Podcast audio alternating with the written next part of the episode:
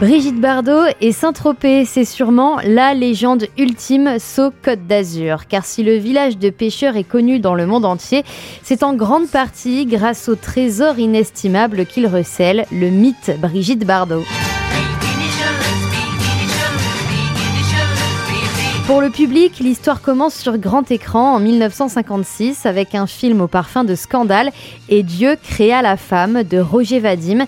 Brigitte Bardot a seulement 22 ans quand son premier époux grave sur pellicule sa beauté incandescente sous le soleil varois. Vous connaissez un pays où les gens ne pensent qu'à danser et à rire Je vais t'y amener, C'est loin. de l'autre côté de la terre. Je voudrais ne plus penser à rien. À l'époque, Saint-Tropez occupe déjà une place centrale dans la vie de la jeune actrice. Depuis toute petite, bébé y vient en vacances avec ses parents. Alors tout naturellement, dès qu'elle en a les moyens, en 1958, elle décide d'acheter un pied-à-terre au bord de l'eau. Ce sera la Madrague, une cabane de pêcheurs toute simple, entourée de végétation.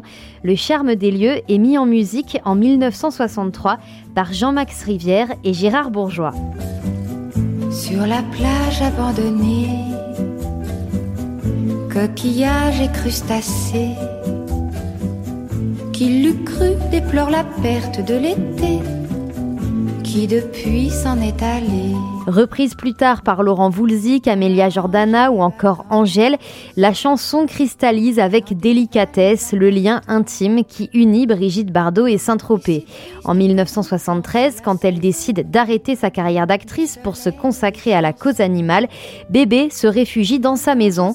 Un paradis malheureusement victime de son succès, la maîtresse des lieux se confie en 1980 à la télévision française. par la mer, par la terre, où les bateaux passent là devant, les gens viennent à pied, euh, passent le nez par-dessus les murs, euh, essayent d'escalader. Est-ce que c'est vivable en été? Non, l'été je m'en vais. Vous êtes responsable de tout ça, Brigitte Bardot?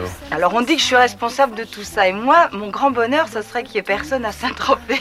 Alors ça va pas très bien tout ça. Non, je crois que Dieu créa la femme a été responsable de ça. Et puis le fait que c'est un ravissant petit village aussi qui serait devenu sûrement ce qu'il est devenu avec ou sans moi. Malgré tout, Brigitte Bardot n'a jamais consenti à quitter Saint-Tropez. Désintéressée du mythe bébé, elle continue sa vie dans la discrétion entre ses deux maisons, la Madrague et la Garrigue, et surtout elle poursuit son combat en faveur des animaux à travers la fondation Brigitte Bardot. Nous reviendrons faire la fête aux crustacés de la plage ensoleillée.